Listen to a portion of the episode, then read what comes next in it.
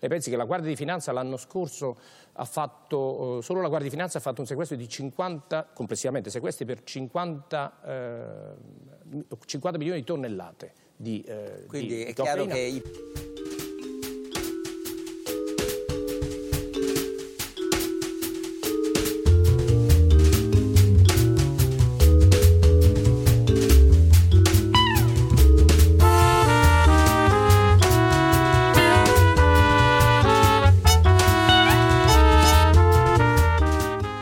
Benvenuti al podcast di Fuori Luogo, Droghe e diritti. Una produzione di Forum Droghe che vi porta i contenuti del sito di fuoriluogo.it nelle vostre cuffie.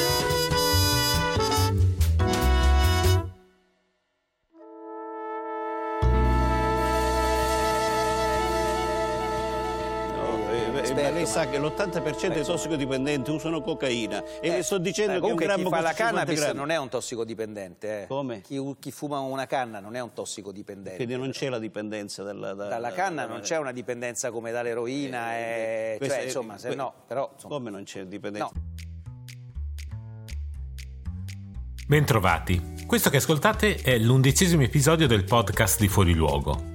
Io sono Leonardo Fiorentini e questa settimana vi presento il mio articolo pubblicato per la rubrica di Fuoriluogo su Il Manifesto del 1 febbraio 2023.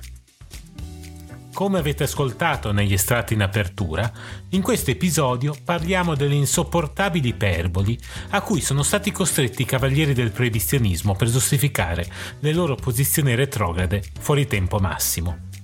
Parliamo quindi delle creative dichiarazioni di un ministro degli interni e di un magistrato ospitati nelle ultime due settimane a Piazza Pulita, la trasmissione della 7 condotta da Corrado Formigli, ma anche di un interessante cortocircuito proibizionista, ovvero la reazione in particolare della destra italiana all'intenzione dell'Irlanda di inserire nelle etichette del vino messaggi sulla pericolosità dell'alcol per l'organismo.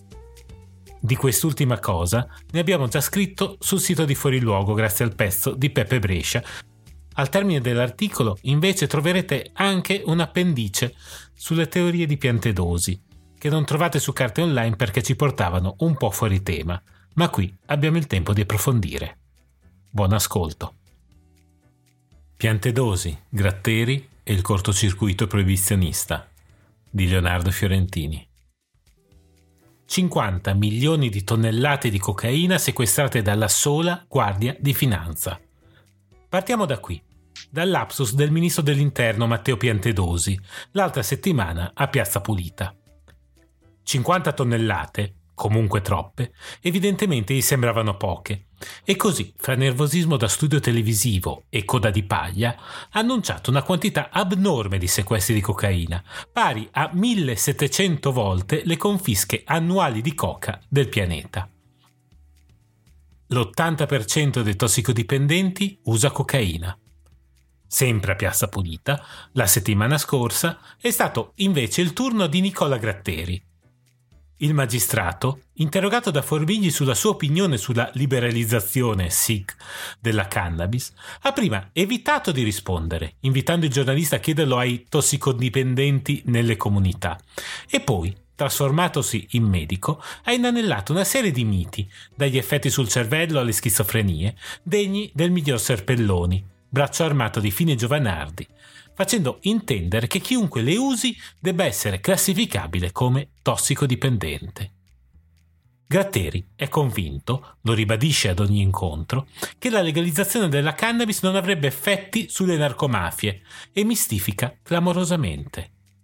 Prima sui dati del consumo, perché se in effetti è vero che la gran parte delle persone usano una sostanza, questa è proprio la cannabis poi sul prezzo di vendita di hashish e marijuana nel mercato illegale, che non è di 4 euro al grammo, come detto dal Gratteri, aspirante analista, ma più del doppio, fra gli 8 e i 10 euro, secondo la relazione del Dipartimento Antidroga.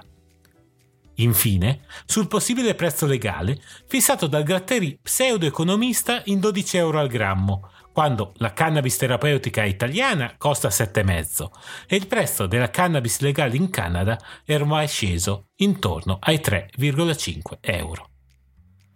Sappiamo benissimo quali comunità visita Gratteri. Sono per fortuna una piccola minoranza fra quelle che si occupano dell'uso problematico delle sostanze in Italia. Conosciamo anche il curriculum da prefetto di Piantedosi. Basti ricordare i mini daspo per spaccio a Bologna.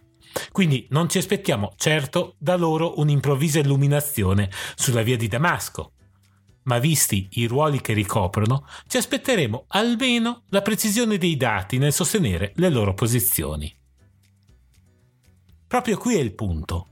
Nel 2023 con metà degli Stati Uniti che hanno legalizzato la cannabis e migliaia di studi pubblicati ogni anno, quelli che un tempo potevano essere slogan funzionali al messaggio proibizionista, soprattutto perché non verificabili, oggi suonano talmente vuoti e fuori tempo che è necessario ricorrere all'iperbole, anche quando questa sposta il tutto nell'area del ridicolo.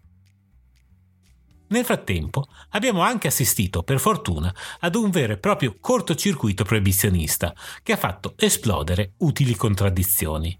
Un buon bicchiere di vino non ha mai fatto male a nessuno, anzi è dimostrato che faccia bene alla salute, lo sapevano anche i nostri nonni. Di fronte alle linee guida dell'OMS sull'alcol e alla decisione dell'Irlanda di inserire sulle bottiglie di vino messaggi di allerta sui danni provocati, c'è stata una levata di scudi guidata dall'eurodeputato leghista Darè. Scelta che ignora la differenza tra consumo moderato e l'abuso di alcol, ha chiosato il ministro degli esteri italiani, Finalmente pare condiviso un approccio di autoregolazione nei confronti di una sostanza che, pur legale, l'importante rivista Lancet classifica seconda per pericolosità. Del resto, il vino, come la canapa, fa parte della nostra cultura e gli studi di Franca Beccaria sul modello mediterraneo di consumo e il volume Droghe e autoregolazione di Grazia Zuffa e Susanna Ronconi dimostrano che un approccio di regolazione sociale è molto più efficace rispetto alla proibizione, limitando l'uso problematico. Ovviamente, se l'autoregolazione vale per l'alcol, deve valere anche per le altre sostanze. Io non sono cattiva, è che mi disegnano così. Breve appendice sulla teoria del ministro degli interni Matteo Piantedosi. Ho una mia teoria, perché spesso si è parlato della mafia eh, imprenditrice, la mafia che fa affari. Io credo che anche questo sia secondario rispetto alle esigenze di riciclare, quindi fare affari e fare l'imprenditoria imprenditoria non tanto e non solo anche per avere questa possibilità, perché poi c'è tutta una conseguenza anche eh, dare posti di lavoro, quindi il welfare sociale, la mafia che si sostituisce eh, agli ordinamenti legali, ma sono tutte conseguenze del fatto della disponibilità di grandi capitali che oggi soprattutto il traffico della droga riesce ad assicurare. È davvero interessante la teoria di Piantedosi. Non vogliamo discuterne la paternità, sia chiaro, ma che la mafia, grazie al proibizionismo, abbia a disposizione un bancomat con fido praticamente infinito, che le permette di investire, distribuire benessere ed inquinare l'economia legale, è sotto gli occhi di tutti, a parte forse quelli di Gratteri. Ma Piantedosi sembra suggerire un ulteriore passaggio, ovvero che la mafia non farebbe la mafia, ovvero distribuire welfare sostituendosi allo Stato e ottenere potere corrompendo ed insinuandosi nell'economia legale. Non farebbe quindi questo per propria vocazione, come dire, genetica, ma perché costretta dalla necessità di reinvestire in qualche modo gli enormi capitali provenienti dalle piazze di spaccio. Insomma, gira e rigira, non è colpa della mafia, sono le droghe che la disegnano così. Questo articolo è stato pubblicato sul manifesto del 1 febbraio 2023. Lo trovate linkato nella descrizione di questo episodio, così come tutte le fonti e approfondimenti utili che trovate come sempre su fuoriluogo.it. Grazie dell'ascolto.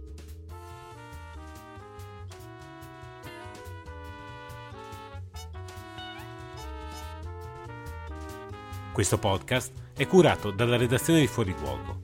Maggiori informazioni e tutte le fonti di questa puntata sono a disposizione su fuoriluogo.it.